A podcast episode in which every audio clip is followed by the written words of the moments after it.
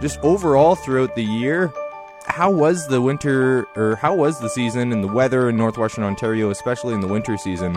I know it uh, it started a little later this year.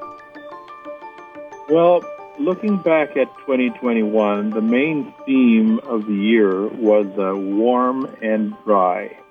So, um, I'm, I'm, looking back 12 months to 20 to January of last of, of this year, January 2021, and really there was only one month uh, of the last 11 that have been that was colder than than, than average, and that was February last year. Uh, pretty much every other month has been warmer than average or near average and uh, that was true last month as well, November. Uh, so far this year, we're uh, definitely experiencing some cold weather, as everybody knows right now. Um, so this is kind of more typical for for Kenora. What we're experiencing today, a high of minus 12, is kind of you know, normal for, uh, for for northwestern Ontario. But the the warm weather probably isn't gone. Um, we will have some more warm weather yet uh, this December, but uh, that's not to say that it's going to end up warmer than average, but certainly we will have some more warm weather, warmer than average weather yet.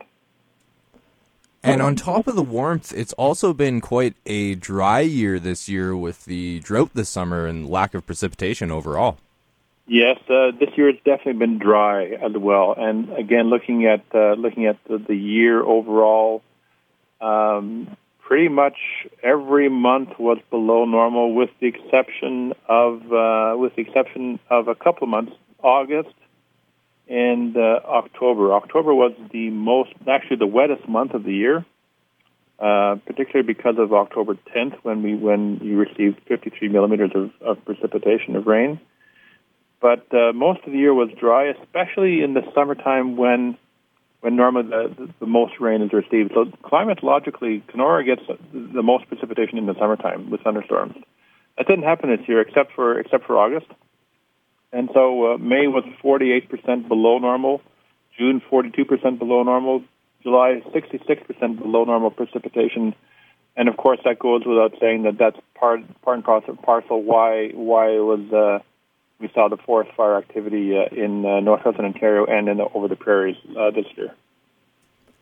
So, with it being a very warm, very dry year, is that like climate change having its effect in the area, or is it just a weird year, one off sort of thing? Yeah, you know, there's really no way of answering that question uh, except in, in hindsight. So, you know, 20 years from now, we could probably answer that question better.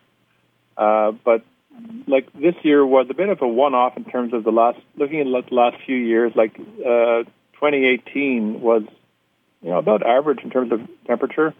2019 was actually a bit cooler than average. 2020 was about average as well, and this year was a bit of a, a kind of a, a one-off, warmer than normal year. Pretty much every month, except as I mentioned, uh, except except February. So maybe it is, but we really won't know for sure until you know we can look back 20 or 30 years from now, um, because it's all it's entirely possible that you know January, February this year might turn very, very cold, um, and uh, and that's not with it. That's not it's not uh, with you know, in the realm of that's not impossible at all.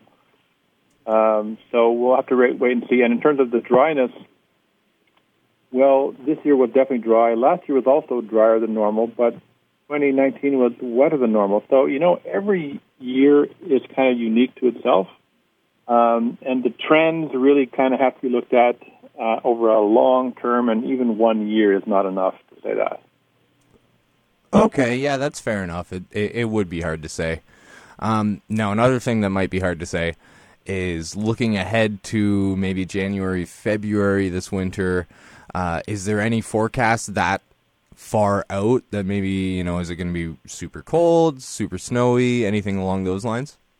Well, the first thing to say is looking climatologically uh, at, at, at, northwestern Ontario, the, the, the least precipitation occurs during the wintertime. So, um, as I mentioned, the, the heaviest rain, the heaviest precipitation months are always May, June, July, August, September.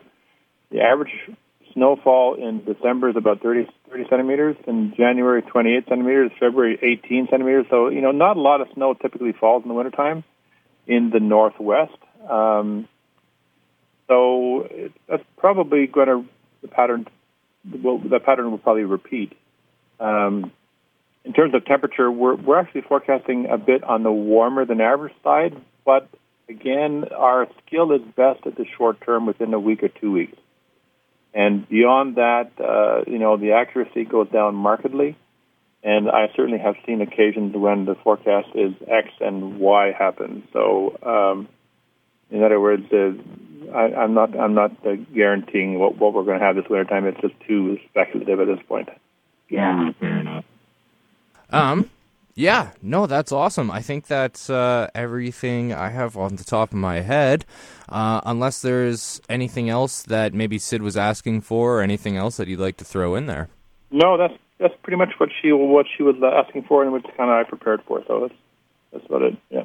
Perfect. Well, thank you so much for all the information and your time this morning. Really appreciate it, Peter. You're welcome.